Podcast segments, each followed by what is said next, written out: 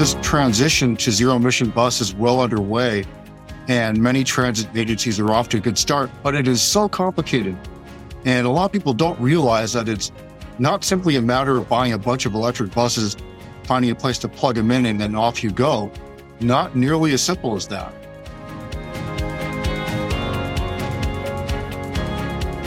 Excited to have with us today as our newsmaker interview, David Kim. David is a good friend of mine. Uh, he has appeared in actually one of my most recent books, Conversations on Equity and Inclusion in Public Transportation, while he was Secretary of Transportation for California. So, David, thank you for doing that. Oh, thank you so much. It's it's great to be on with you again, and um, thanks for having me.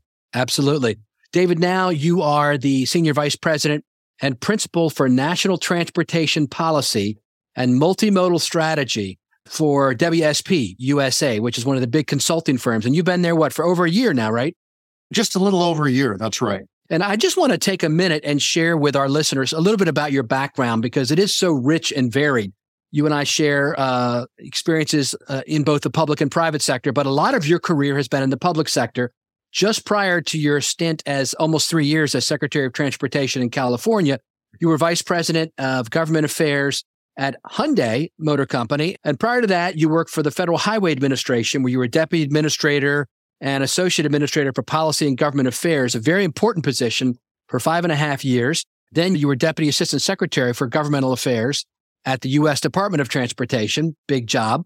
And prior to that, for over about five and a half years, you were deputy executive officer uh, at LA Metro. And again, a very big position. Prior to that, you were deputy director uh, for the Washington, D.C. office of the California governor, Gray Davis, who many of us remember, for almost five years. And prior to that, you were deputy assistant U.S. trade representative for congressional affairs. Dude, you have a, a very great background, David, for the work you're doing. Thanks, Paul. It just means I've been around for a while, but it's, uh, it's, you know, we all have a, a, calling in life. And I've always felt that public service was uh, what I was meant to do, even though I'm in the private sector now. But, you know, being in this role makes a lot of sense. And it's, it's exciting because the vast majority of our clients are, are in the public sector, local, state and federal agencies. And it's really fun to work with them. And, and I feel like we're an extension of what they do in terms of uh, selecting projects, delivering them, helping them with funding, strategy and policy. So it's really, an extension of uh, what uh, I've been able to do in the public sector. Yeah, I'm not sure that everyone fully understands or appreciates around the world the role that these big consulting firms play in transit agencies. I know when I was CEO of the MTA in Baltimore, it was a big gig, and I was very um, humbled and surprised by hundreds and hundreds of employees that were contracted employees with agencies like WSP and others who were providing us the technical assistance that we didn't have on our own staff. And a lot of folks may not realize that transit agencies, a lot of times, like other government agencies, have caps on the number of pins or the number of positions that they can bring on board, but they're assigned major projects they have to accomplish, but they're not allowed to hire any new staff. Uh, to do that. For instance, one of the topics we're going to talk about today is electrification, moving to zero emission. And there's so much technical expertise required that when a transit agency has, you know, a state, uh, the state legislature or the city council or their own board say, hey, you've got to go all zero emission, you know, by 15 years. Some of them are like, whoa, wait, we don't have anybody on staff that can, you know, that's so technical. So companies like yours and the work you're doing, David, there are critical for us to be able to kind of move transit into the next generation of what we're doing. Yeah, you hit the nail on the head, Paul. It's a combination of subject matter expertise, thought leadership, having uh, an outside view of all of the requirements an agency uh, must do uh, and imperatives. And uh, oftentimes it takes outside folks to do that to help supplement uh, agency staff. And so that's that's why we're here. And and there are so many challenges and opportunities for agencies right now. In many cases, hard to do with in-house staff alone, and it takes supplemental help. And that's that's why we're here. That's right. So we're going to talk about a few of those topics moving on now to kind of a thought leadership, uh, it, which is why I wanted you on here, David, because, you know, as a former Secretary of Transportation for a state and all the work you're doing now and have done, I think you're the right voice to talk on really hot topics. So just in the last, in this month of July, there's been um, a, a big article, a big study that came out that showed that as more Americans buy electric vehicles, through, it's not really a quirk, but it's through a design of our transportation financing system, this could cause additional challenges. So, for instance, in Maryland, where I'm from, we were part of the State Department of Transportation, the MTA in Baltimore was, and we got our funding through something called the Transportation Trust Fund, which was funded not through general tax dollars, but through fees. And the largest portion of those fees were gas taxes that were paid at the pump, and they paid for the State Highway Administration, but they also paid for a large part of the transit services that were offered throughout the state. But as mentioned, as people are moving more and more to electric vehicles, the amount of federal taxes and state taxes that are coming in on gas and diesel are dwindling. And that impacts our ability to have revenue for transit. Some places are looking at road charges. Uh, the mayor of London, Sadiq Khan, just announced last week that he's asking his staff to look into the technicalities of what he calls a pay as you drive, charging across London. You're very familiar with this, David. Give us a kind of a scope and context for this. Yeah, this is a massively huge issue. And um, by way of background, uh, everyone who drives a car has been paying gas taxes for a while. Uh, the gas tax at the federal and state levels have been around for, gosh, decades. Yes. Um, but the gas tax is dying a slow death. And unless states and the federal government are prepared to pivot in the years ahead, we're going to have a fiscal cliff and there will not be enough money to maintain our system of roads and bridges and also to help fund transit. And so, uh, thankfully, over the past few years, many states around the country have been engaged in pilot programs to demonstrate the viability of road usage charge or uh, a mileage based user fee where you pay by the mile uh, instead of paying a gas tax at the pump. And if you think about it, it really makes a lot of sense. It's similar, very similar to the way in which we pay for electricity or natural gas in our homes. You pay based on how much you use. You know exactly how much you use when you get that invoice. So it'll work very similar here with a mileage based user fee or road usage charge. The exciting thing is that uh, under the uh, IIJA, Infrastructure Investment and Jobs Act, um, there will be a national pilot uh, involving all 50 states plus territories and District of Columbia.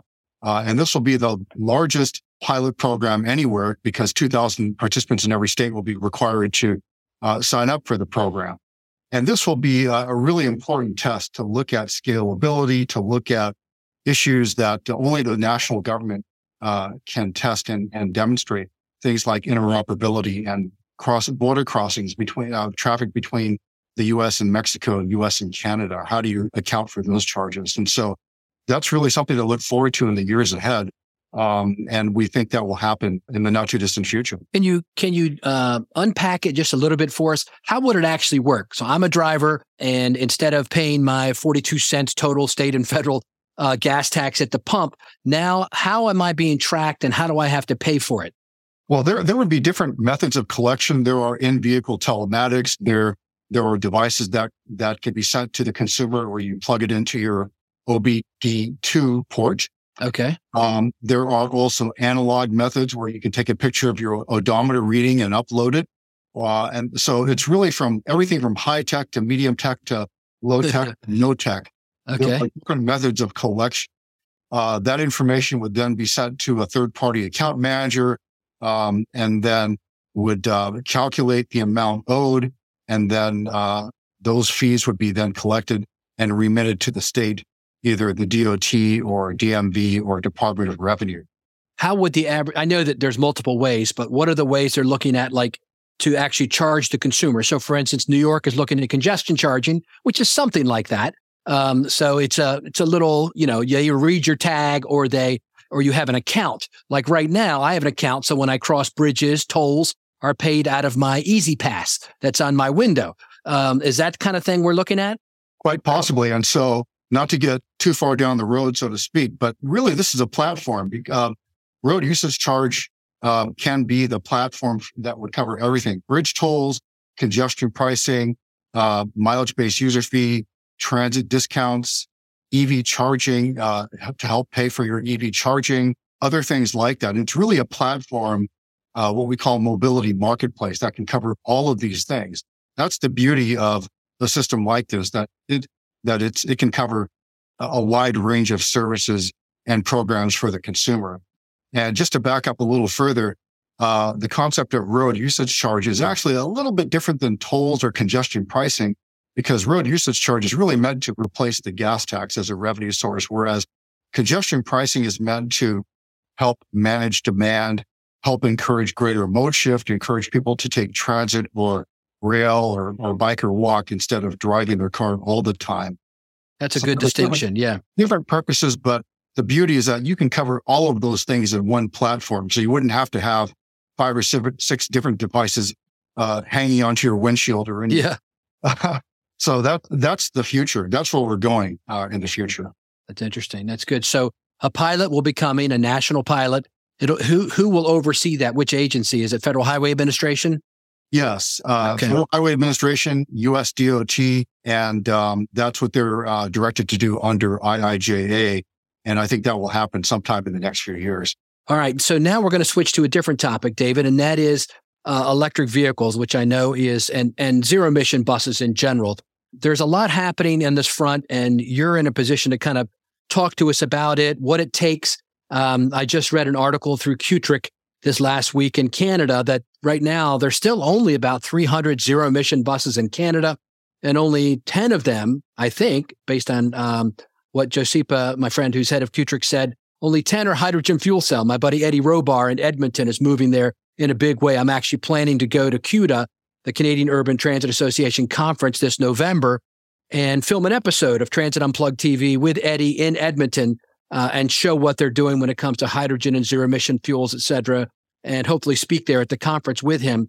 But I'd like you to talk a little bit about what's going on here in America. I'm just going to give a quick story and then as context and then turn it over to you to kind of walk us through it. So, what I've seen, kind of from my perspective, talking to transit leaders every day, is that policymakers have made a decision that they want to move to zero emission vehicles, whether it's battery electric, which is the number one kind of um, number one trend, I'd say. And now another hot trend that's happening right now is zero emission buses. I'll actually be uh, at APTA Tech in Anaheim um, at the end of this month, and I'm meeting with Doran Barnes. And Doran has the largest hydrogen fleet in America at Foothills Transit. And I've talked about it multiple times. So hydrogen's coming on strong, but there's not not enough sources of hydrogen. The costs are still high. A lot of people that are looking at it are still very early in the early phases. But what's happening is transit agencies, their boards of directors, their state legislatures are putting in place and mandating timelines like California, where you were at. I think it's 2040. Uh, here in Maryland, there's a law that passed that said, you know, by a certain date, a certain amount of vehicles in the transit agency have to go to zero emission. But there's a lot involved, and it's not something that can be done overnight. Talk to us about that and what your take is on all of it. Yeah, you know, it, it is very complicated. This transition to zero emission bus is well underway and many transit agencies are off to a good start, but it is so complicated. And a lot of people don't realize that it's not simply a matter of buying a bunch of electric buses, finding a place to plug them in and then off you go. Not nearly as simple as that. And, and here are a couple of reasons why. First, there's geography and climate. These factors have a huge impact on bus operations uh, as well as energy demand. Uh, and then you've got bus facilities and, and, and depots. Transit agencies need to plan and build brand new facilities to accommodate zero emission buses. Their current facilities are not designed for, for that. And this is a very expensive proposition. Then there's workforce training and development. Employees need to be thoroughly trained on how to operate an electric bus uh, how to maneuver them in the right place when they need to be charged, how to maintain them, and so forth. You're basically training a new category of employee. And you mentioned Doran Barnes at Foothill Transit. Um, what, when I was transportation secretary, I took a ride on one of their brand new battery electric buses, and the bus operator showed me um, all the moves he had to make to maneuver that bus in the right position to put it in place um, right underneath those overhead chargers. Oh yeah, intricate, and it took a lot of training for him to do that.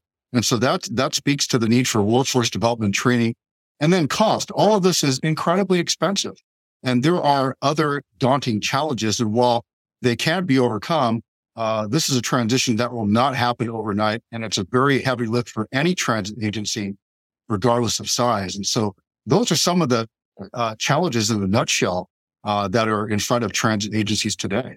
And then you've got the marketplace forces, which are, you know, we've, we've got rules in place in America called Buy America, where you can only get buses from certain manufacturers. and they're jammed up years in advance. I heard somebody say, Oh, it was my buddy uh, down in Memphis, Gary Rosenfeld.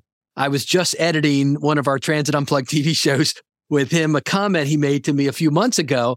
And he said, you know, he thinks we're moving to like a three year cycle to get new vehicles uh, of, of, this type because it, they're so backed up. Tell me about that. What's happening kind of in um, supply chain? For starters, you know, the good news is that there are more and more zero emission bus manufacturers here in the US. Uh, and at the same time, there are supply chain challenges that impact delivery. And then battery requirements will have an impact on product availability. So, but you know, this is literally changing in real time. And yeah. So it's, it's an ever shifting landscape. You know, the other challenge I forgot to mention is energy supply and demand. Yes. That is huge. And this is largely outside of the control of transit agencies. And that's the huge question. You know, energy is in high demand these days and will project it to, well, they will grow.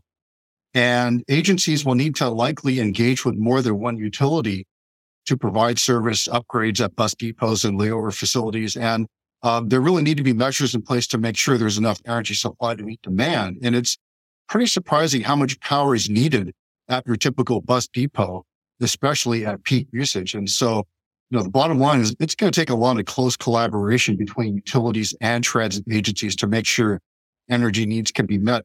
And again, because this is outside of the control of transit agencies or state DOTs, that's one of the, the things they worry about the most. Will there be enough energy supply to meet demand? That's yeah. the question. Which is why I think a lot of them are not putting all their eggs in one basket with one type of vehicle. That's what Doran was telling me. That's why he's doing electric and hydrogen and I know some, uh, one CEO told me a few months ago here on the East Coast, Paul, if there's a, a massive, you know, hurricane again, like Hurricane Sandy, it could knock us offline for a week or two when it comes to the grid. And my agency is responsible to evacuate the city. And if all my vehicles are literally dead in the water, you know, it's not going to be good. So I want to look at more than one source. And do you think that's where we're headed, David? More than just one source of power as a as kind of an industry trend?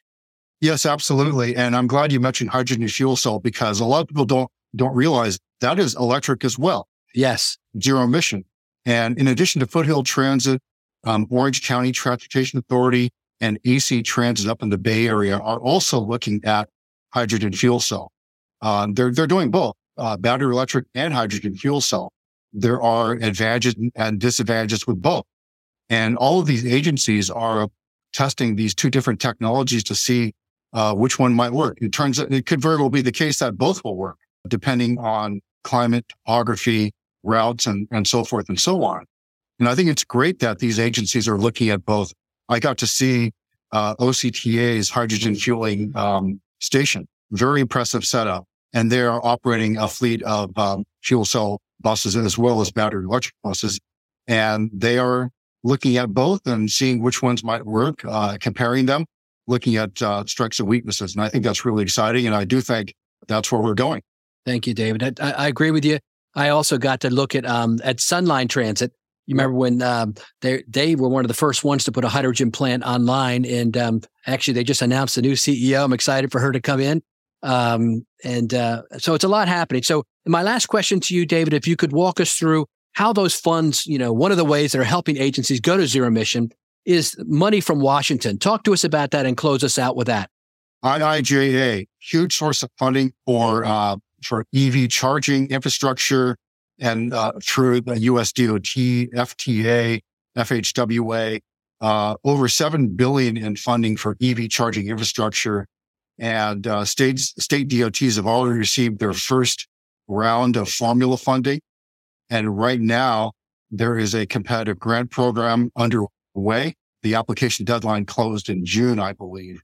Uh, but this is a great opportunity for communities to, to, uh, compete for funding and to build charge, EV charging infrastructure in communities as well as along alternate fuel corridor highways, which have been designated by FHWA.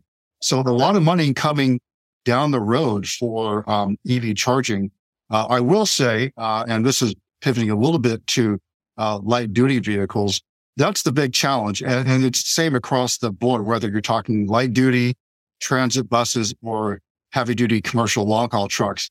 Right now, there are not enough EV charging stations to meet demand. And those numbers will, will grow in the years ahead.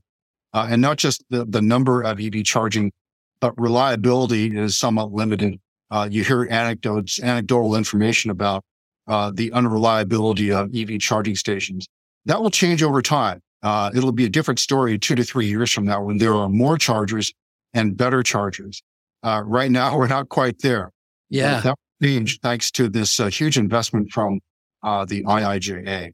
Yeah, that's a really good point you make. Uh, you know, not just for transit agencies, but for private fleets, uh, for city governments, et cetera, who are moving to those uh, electric charging. it was brought to my attention by a friend of mine who started a company called Easy Volts, and it's basically on your phone. You can you can look at a map, and it'll show you all the charging stations around, how to get there, do they have charge available?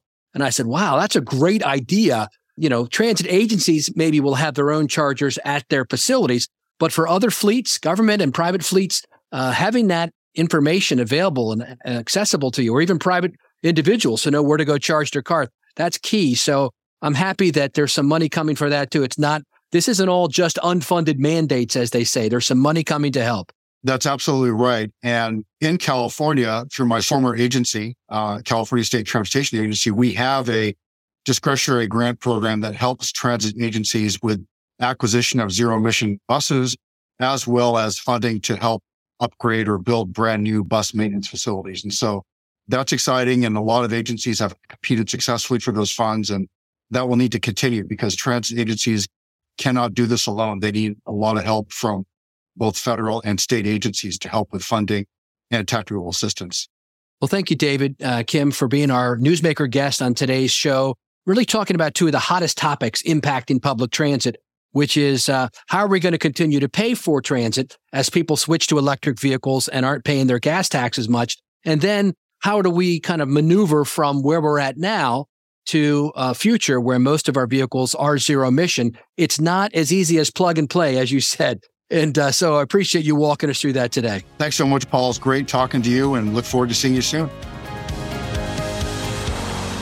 Hi, I'm Elea Carey, a communications consultant who loves working with public transit agencies. It's interesting to hear Paul and David Kim talk about the multiple complexities of launching new transit technologies. As is often the case, I start thinking about how to communicate these complex issues to the general public. One important topic to consider is how we talk to the public about how transit is funded. A common misconception and complaint is that too many local dollars go to transit. This can be especially tricky if your transit agency is debuting shiny new technology, which, while more efficient in the long run, is often not cheap right off the bat. While some local funds might be supporting your new initiative, as David points out, it's often the case that federal dollars are giving that support. Communicating this message in the right way means starting early, in this case, since project timelines are long, years in advance. As you push out messages related to your new project, consider leading with where the funds come from.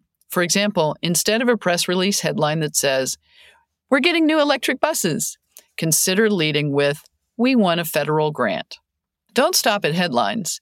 Be upfront about how your initiative is paid for in all your communications, including that information in your talking points. For example, rather than, these electric buses will allow us to improve local air quality, Consider something more along the lines of this grant supports improvements to local air quality by allowing us to buy zero emissions vehicles. And as always, focus on benefits for the end user, meaning the rider and the general public. How will their lives be improved by dollars coming from beyond their community? If you'd like to talk more about communicating about funding or anything else related to communications and public transit, look me up on LinkedIn. My first name is spelled E L E A, last name C A R E Y. Oh, I'm so excited to head into this next section of Transit Unplugged with two of my good friends, Keith Scott and Rebecca Klein, who are CEOs and co founders of TALLsmall Productions. They were on our podcast two weeks ago. We're super excited to have them back today. Welcome. Oh, it's great to be here, Paul. Thank you. Thank you for having us back. Yeah, for those of you who didn't hear the first episode, I encourage you to go back two weeks and listen to them. We talk about fending off filler words and weak language, about how to improve your body language, and how to watch your tone. These are all geared toward helping us improve in our career, helping us move up that ladder of success. And today, we want to talk about a way which uh, sometimes on the negative side of things can hurt us, and that is our own self talk.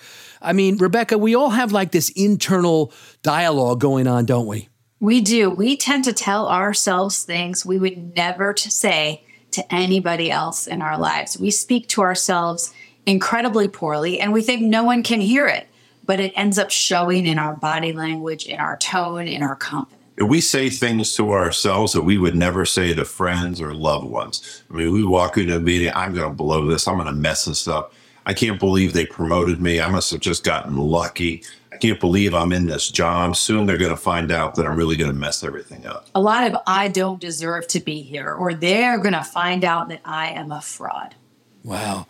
Uh, you know, that's for me personally, I've never had those thoughts, but I know that so many people do. I'm probably the opposite. I'm too confident, which, and maybe even cocky, which has probably gotten me in trouble once in a while. Yeah, the flip side of the coin. But I know so many people have anxiety, uh, you know, about speaking up in public. They, I've heard that, you know, surveys say that people fear public speaking more than they do death on surveys. so they're literally scared to death of speaking. But why is this soft self talk so important? I mean, nobody else outside is hearing it. It's just something we're telling ourselves. Because the self talk over and over again, let's say you say the word sorry or I'm not good at this or something. When you repeat any mantra over and over again, you become that thing. Mm. It's like the same if you eat hot dogs all day long, you'll eventually start to look like a hot dog, right? The, the fact is, you become what you eat, you become what you say. And if you're constantly saying that about yourself, you will hold your body that way. You will talk to people that way. You will get abused by other people because you have put yourself down and people know that you're weak. And it goes back to our previous conversation. And the other problem is you can't turn it off. Once that inner critic fires up, you could be giving a presentation and your self talk is constantly interrupting you. It will sabotage you. And we teach our clients how to use your self talk instead to soar, how to use it to pump yourself up and be a cheerleader rather than a saboteur. So many people will come to us and say, you know, I can't do this job. I can't accomplish this thing. I'm not good enough for this. They're going to find out I don't have the right degree, or I grew up in an area. If people knew where I grew up, they wouldn't want me. This amount of self talk that we have, this negative criticism of ourselves, is is damaging, and it's also damaging productive lives that could add to our society. What I mean, just a question: Why do you think that is so prevalent nowadays? I mean, I hear so many people talk about that. Uh, we talked about you know, my favorite show, Survivor, on the last episode. But in the post interviews, I would say uh, the great majority of the people that were, you know, made it to the end all had self doubt. When I got here, I didn't think I was good enough. I didn't think I would make it. I couldn't do this. I can't. Where's that all coming from? One theory, and we notice this with a lot of our clients when we talk to them about the root of any negative self talk they have, it often traces back to something that happened when they were a little kid at that moment around age eight, nine, or 10, where you begin to realize, wait, people are judging me. Maybe they stood up in class and everyone laughed at them. Oh, yeah. Still feel those feelings to this day. We had a woman once, we were at a national conference, and we asked her to draw a circle. It was part of an exercise where you were going to put words in the circle, had nothing to do with art ability. She began crying. Hmm. She began crying because a teacher, when she drew this picture before, walked by, grabbed the picture, ripped it up, and said, you should never draw. You are a horrible artist. Oh my gosh. And here we're talking 30, 40 years later in a high end management position. So the fact is, these things resonate and stay with our minds. Both our dads had teachers in elementary school who said, You're not going to amount to anything. Mm. They've both been successful. So this self talk, but I think the secondary, and to your point, Paul, is that society has through social media yeah and I blame it is that we are watching so many people, whether they're successful, and we think, my God, how did they get this? Or how did they get that promotion? Or how did they get to this place? And we are really damaging our own psyche by comparing ourselves to other people. And yet we don't know how they really got there. We don't know all the struggles they faced. And it's very damaging when people only post about their wins. We saw someone once who had a whole podcast about life's failures, and we thought it was brilliant because it's through the failures that you learn. And when all you're seeing are other people's wins, it's easy for that negative self talk to pipe up. So, what can you do when your inner critic pipes up at the worst possible moments? There are lots of things you can do, and it's all about finding the one that works for you. The first thing that we always have people do is to choose a name of a person you don't like, of a food you can't stand, of something that doesn't have good thoughts associated with it, and name your self talk. Because the key is you have to evict it from your mind to disassociate it with it being you. Because if you, as Rebecca said, if you associate with being you, then you're always going to have it. But you need to name it. For example, mine is named Frank. And I apologize for any Franks out there. But there's a guy Frank in high school I couldn't stand, probably still can't stand. So when that voice comes into my brain, I'm like, Frank, you got to get out of here. Now look, don't say this out loud or people are going to wonder about you. You want to keep this inside your own head. Secondary is running things for the self talk, running things through a test, a battery of questions. And we developed a battery of questions, and we have a few we could talk about. And we find they work. We've collected them from therapists, from our own clients, from things we've picked up along the way. The first one is What would you tell a friend? If a friend said to you, This idea will never work, what would you tell them? It's probably going to be very different from what you would say to yourself. Another question you can ask is Have you fact checked this? If you say, Oh my gosh, you know, I'm, I'm never going to get hired for this one job because I, I'm not qualified. Have you really fact checked that? Have you looked at the qualifications? Do you not fit those qualifications? Fact checking things, because many times we make assumptions, but we don't check the facts. Another one we look at is Are you fortune telling? Similar to the fact check. Are you wildly thinking about things that could go wrong in the future without any reason to think it? Or one that I still do and struggle with it's overgeneralizing. If one thing happens, then everything's going to be messed up this way. Mm. That if just one issue, that it's all going to go down. People that say, with my luck, you know, blah, blah, Right. blah, that kind of a thing. Absolutely. Exactly. Or an example of that is you go to a networking event and you walk up to someone and you mess up their name. You can't remember it. And the whole rest of the night, you are agonizing over what that person thinks of you. You get afraid to say anybody else's name in case you mess it up. Ah. And people do that. They take one experience and pour it into everything else that night. That's good. We need to do a uh, a future session on on that kind of on networking. I think that would be very powerful because so many of our best jobs come from people in our secondary or tertiary relationships and not our best friends. And being able to network is a key to, I think, uh, career success. It certainly has been mine. It's a chapter in my first book called "I Met a Guy," and it's every job I've gotten has because I met a guy. I love that. Well, we can say, say enough about that. And in networking and knowing when you go into a room, what do you do? Who do you talk to? And then also knowing when to get out of the room. Oh, that's good. Around and, and think they burn themselves out. But knowing Yeah. let the room get in and get All right, let's plan on that for a third episode sometime in the future. Love it. Man, this stuff is so good. All right, what is uh, what are some fixes? Okay, so we've talked about the negative, but uh, you know, other than naming, you know, which I really like that, name it. Uh, what are some other fixes? along with running through a whole set of questions, you also can combat the negativity with positivity. Okay, And for every single negative, you need three positives. And we'll have our clients turn around their statements. If they say, I'm never going to get this job, they have to come up with three affirmative statements about it. And we don't like toxic positivity either. It's not like, I deserve this job, this is my fate. It's more along the lines of, if I don't get this job, I'm going to take it as a stepping stone to find the next. Also, Paul, one of the things we've noticed is a lot of people who have negative self talk struggle with it.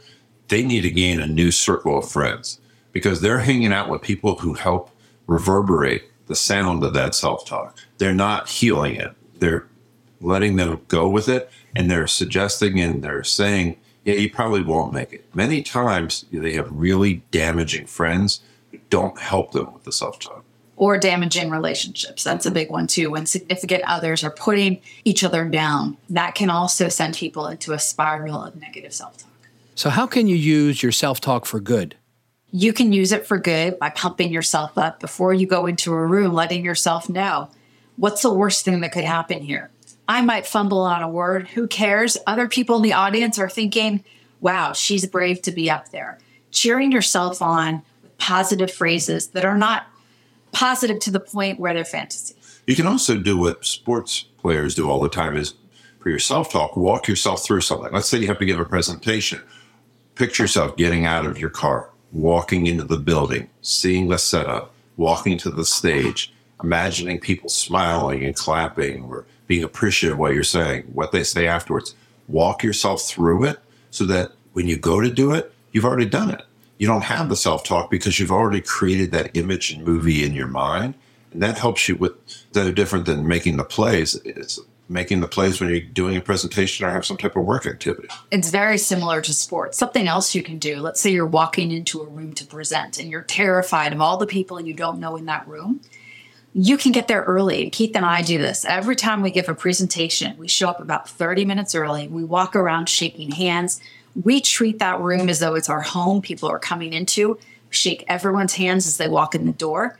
And then we're with people we've made a connection with. And that changes the whole energy. Yeah. Also changes the people coming into the room because they might have self talk like, I don't know why I'm going to listen yeah, to this yeah. people. Right. And so that changes their self talk and maybe they become more positive, which just makes the positive energy in the room grow.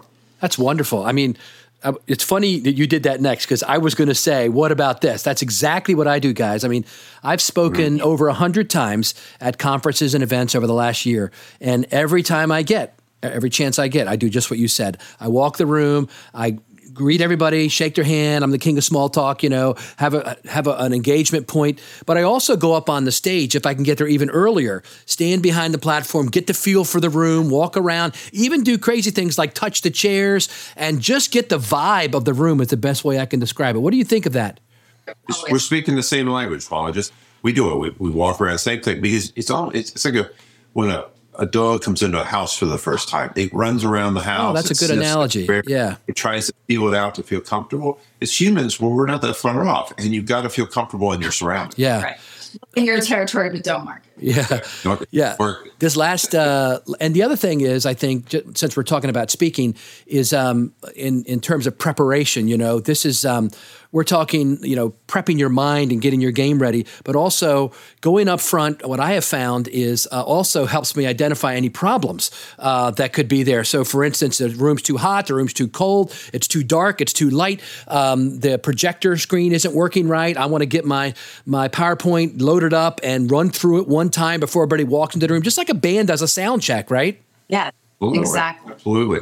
And, and, Paul, it's funny. You strike what philosophy you have that yes. your your listeners at first might be like, "Oh my gosh, it's horrible," but I'll tell you, do it anyway. We have a philosophy of lowering our expectations, and that's not our expectations of our work quality. Where we go into a conference, we expect, as you just said, the lighting not to work, the projector, the sound not to work, the chairs to be in the wrong order, it to be too high or cold. We expect it. So when it is um, on the right side, it makes life wonderful. Oh, then you're unflappable. Yeah. Because you always see people at conferences running around without their heads on because they're all upset that the room is missing five chairs. But if you go in expecting no chairs, you're really happy to see the ones that are there. I love that. I've never heard that before. If we do this with yes. everything we do, we just don't expect it to go wrong. Something to be wrong and then when you get there and it works out, your day is good. It's great for a marriage, right? Absolutely. Yeah. Marriage should. well, it is a game of managing expectations, right? Relationships are too. This is wonderful stuff. Hey, if people want to get more information, uh, where can they go? Head on over to tallsmallproductions.org. That's great. And uh, you two have been wonderful guests today. I really appreciate uh, all you've you. shared. And I really do want to do at least one more show later in the future. We'll run these two back to back, as we've said. But uh, we, I, I, really would like to do that other topic we just talked about, which is how to work a room. We'll be there. We'd love to do Okay, great. Thank you for having us. Thank yeah, you thank everything. you. And two fellow Marylanders. Great to have you on the show. Thank Best you. state. Thank you for listening to this week's episode of Transit Unplugged with our special guests, David Kim, Rebecca Klein Scott, and Keith Scott. Now, coming up next week, we have the second CEO Roundtable that was recorded live at the UITP Global Summit in Barcelona. This panel features Carla Purcell, CEO of Yarra Trams, Jeremy Yap, Deputy Chief Executive of LTA in Singapore, Paul Skoutelas, president of APTA, and Dorval Carter, president of the Chicago Transit Authority. This is a great roundtable featuring perspectives from the Asia Pacific region and North America. If you have a question, comment, or would like to be a guest on the show, feel free to email us at info at transitunplugged.com. Transit Unplugged is brought to you by Modaxo. At Modaxo, we're passionate about moving the world's people. And at Transit Unplugged, we're passionate about telling those stories. So until next week, ride safe and ride happy.